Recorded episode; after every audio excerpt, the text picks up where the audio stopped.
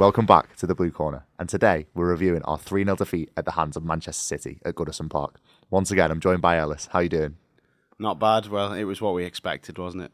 I mean, yeah, they, they're a top side, aren't they? They're, they are the best in the world, and I think a 3 0 result probably is, is a little bit flattering for us, to be fair, because they did wipe the floor with us in that second half. But you know what? You can't complain too much. They're, they're title contenders. They probably will go on to win the title. And yeah, it was one of them we caught a team at their absolute fully focused best, didn't we? We caught them in that mode that they're in now where they're just relentlessly going for the title and it's like nothing will stand in their way from stopping Pep's side to get that title.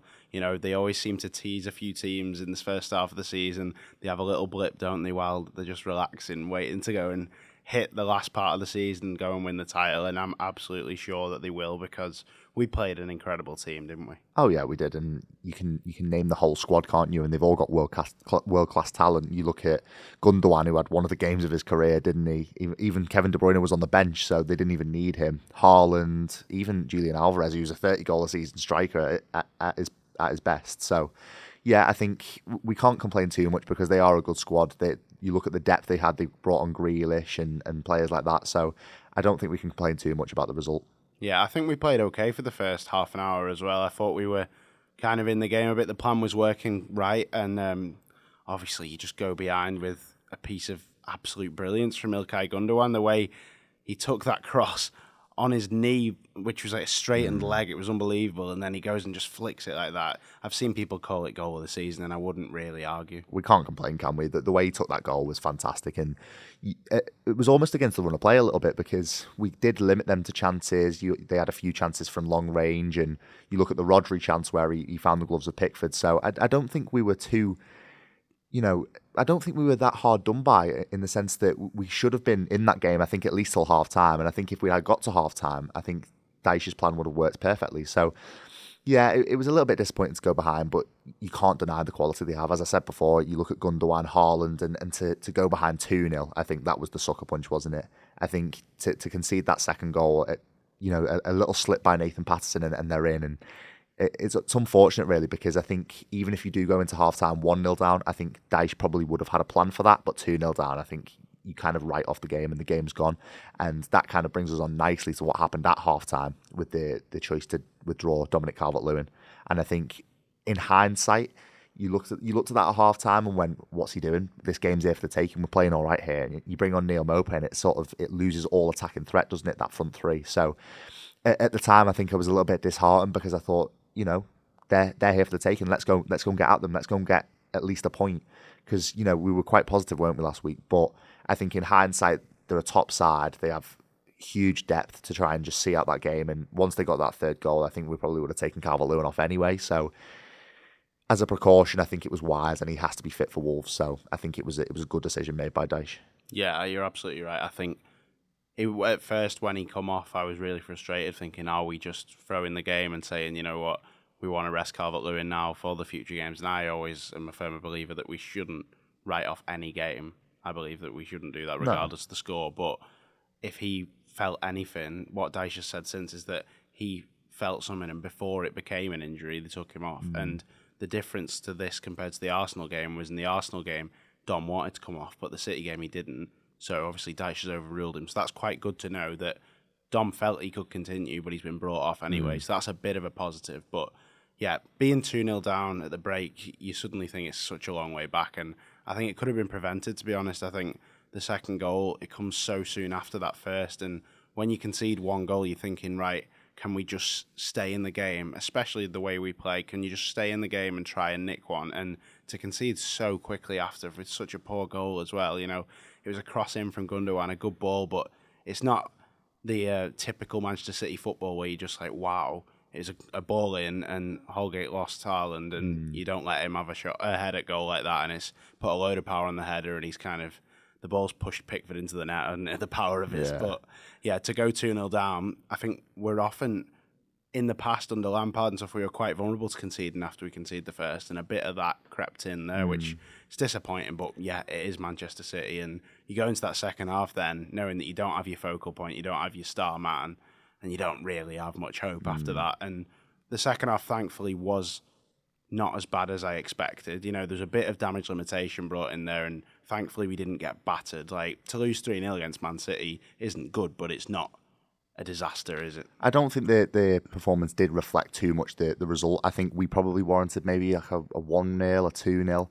We were unlucky not to get on the score sheet with Mason Holgate's chance in the first half, and I, I think we will be ruined that, I think, coming the Wolves game because you're not going to get an easier chance than that at the back post, especially against the, the champions and champions elect for this season. But I think the Manchester City performance, I think it was very opportunistic from them.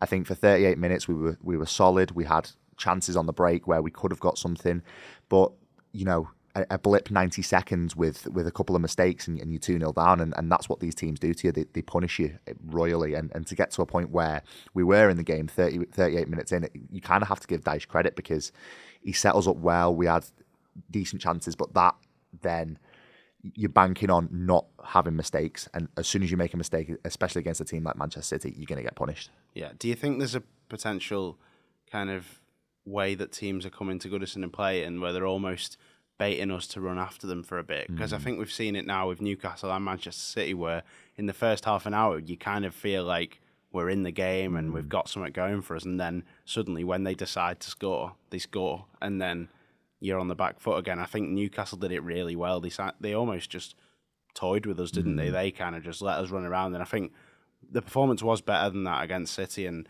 but they did kind of patiently wait. They stayed in first gear for a bit, then they just popped into second gear, scored two goals, and then popped back, didn't they? Mm. And the second half, they definitely took the foot off the gas, didn't they? Oh, 100%. They just knocked us around. They, they just knocked us off the park, didn't they, really? We, we were just completely outplayed in that second half because they were able to just pass it round. And with Neal Maupay up front, who's not really setting much of a press that Calvert Lewin maybe would have done, I think we kind of settled for, for getting beat and, and just made sure that we rallied the troops and, and made sure that we had a, a fit squad going into the next game. I mean, you look at it tactically, I think Pep played the, the game very well where he waited for Dominic Calvert Lewin to run towards them. So, and the space would sort of open itself up in, in behind Dominic Calvert Lewin and before the, the midfield. So I think tactically Pep played it very well in the sense that he baited us out and, and made sure that we can't just, you know, sit on it because the, the way the Everton crowd are, if if we were just sat back and Calvert Lewin wasn't even pressing the back three when City did have the ball with their defenders, I think we'd get on the back a little bit and tell them to press. And I think Pep utilised that quite well because Calvert Lewin maybe subconsciously went to do that press and it opened up spaces in behind where they could have could exploit. So I think we were we were a little bit baited by Manchester City, and I, I think you you touch on it well with the Newcastle thing. We we definitely got done there by you know how big the crowd was in the first half an hour, and and to be pretty much silenced by a a goal. It kind of just removes all threat of any situation for the away team. So I think definitely that, that that can be taken into account. I thought Pep was very bold with the way he set up. You know, he had Gundogan playing so high up, almost like a striker, and I couldn't believe how high his fullbacks were. They were basically playing on the wing, weren't they? Mm-hmm. Even Manuel Akanji was well high up the pitch, wasn't he? So he's obviously gone. If we attack him, you know, they're going to have to leave men back. And mm. it's kind of stopped us from committing men forward because you've always got to worry about them. Mm. And then you just penned into your own box, yeah, aren't you, really? Yeah. But in the second half, we had a few decent spells of possession, which you have to have against City because if you just ping the ball straight back, mm. and, you know, people get stressed when we're playing balls out from the back but against City, you don't want to send a long ball every time because if it comes straight back to you, you've got no respite. Mm. Then you know you just need to have some time on the ball to kind of have a breather and get you know get your head back in the game because yeah. when that onslaught from City that they do to so many teams is absolutely like relentless and I felt like Conor Coady came on and kind of added a bit of calmness. We went to a five, didn't we? Which was something we haven't seen for a while, and we seemed to be in a bit more control. But then you could also point to that being the game was won, the game was done. City probably weren't that bothered anymore. But that was a bit of a positive that we didn't get battered. I think Amadou Onana coming on as well brought a, brought a level of calmness to that midfield. I think once he came on, we looked a little bit more progressive and, and a little bit more likely to, to get a chance and, and to actually find something in the attacking third. So I think that, that only bodes well for the next game against Wolves because Wolves are not a team like Manchester City. You can get at Wolves in an attacking sense, and if you are calm on the ball, chances will appear, and you can create chances a lot more easily than you would against a Manchester City defence. So I think moving forward, I think that's that's positive signs. I think it, it does uh, have question marks over who should start, should Amadou Onana come into the team, and, and we can get onto that. But I think the the problem is you don't want to change a side too much. And the, the side that that played against Brighton, I thought was fantastic. And you know, you can't start making you know claims saying oh they weren't good enough against Manchester City so you have to change it because Manchester City are your top side. They're going to beat a, a, lot of teams in the Premier League. So I think with the team selection I, I don't think you can change it too much. And, and, bringing Conor Coady in I don't think would change too much to, to take in James Tarkowski or Yerry Mina out. Yeah I wouldn't be changing the team either. I think fair play to Conor Coady he's come in when he's needed and he's mm. done well. But yeah I wouldn't be putting him in the team just yet. And um, as for James Garner, I don't really see what he's done to kind of lose his place. Mm. He's not like set the world alight or anything, but I think he should still keep his place at the minute. And Onana seems to be chomping at the bit. Every time he comes on as a sub, he seems quite good, mm. which he's struggled at in the overtime this season. But you never know; it could be his last appearance for Everton soon, couldn't it? Yeah. He might he might be gone in summer, but we don't want to think about that now, do we? But nah.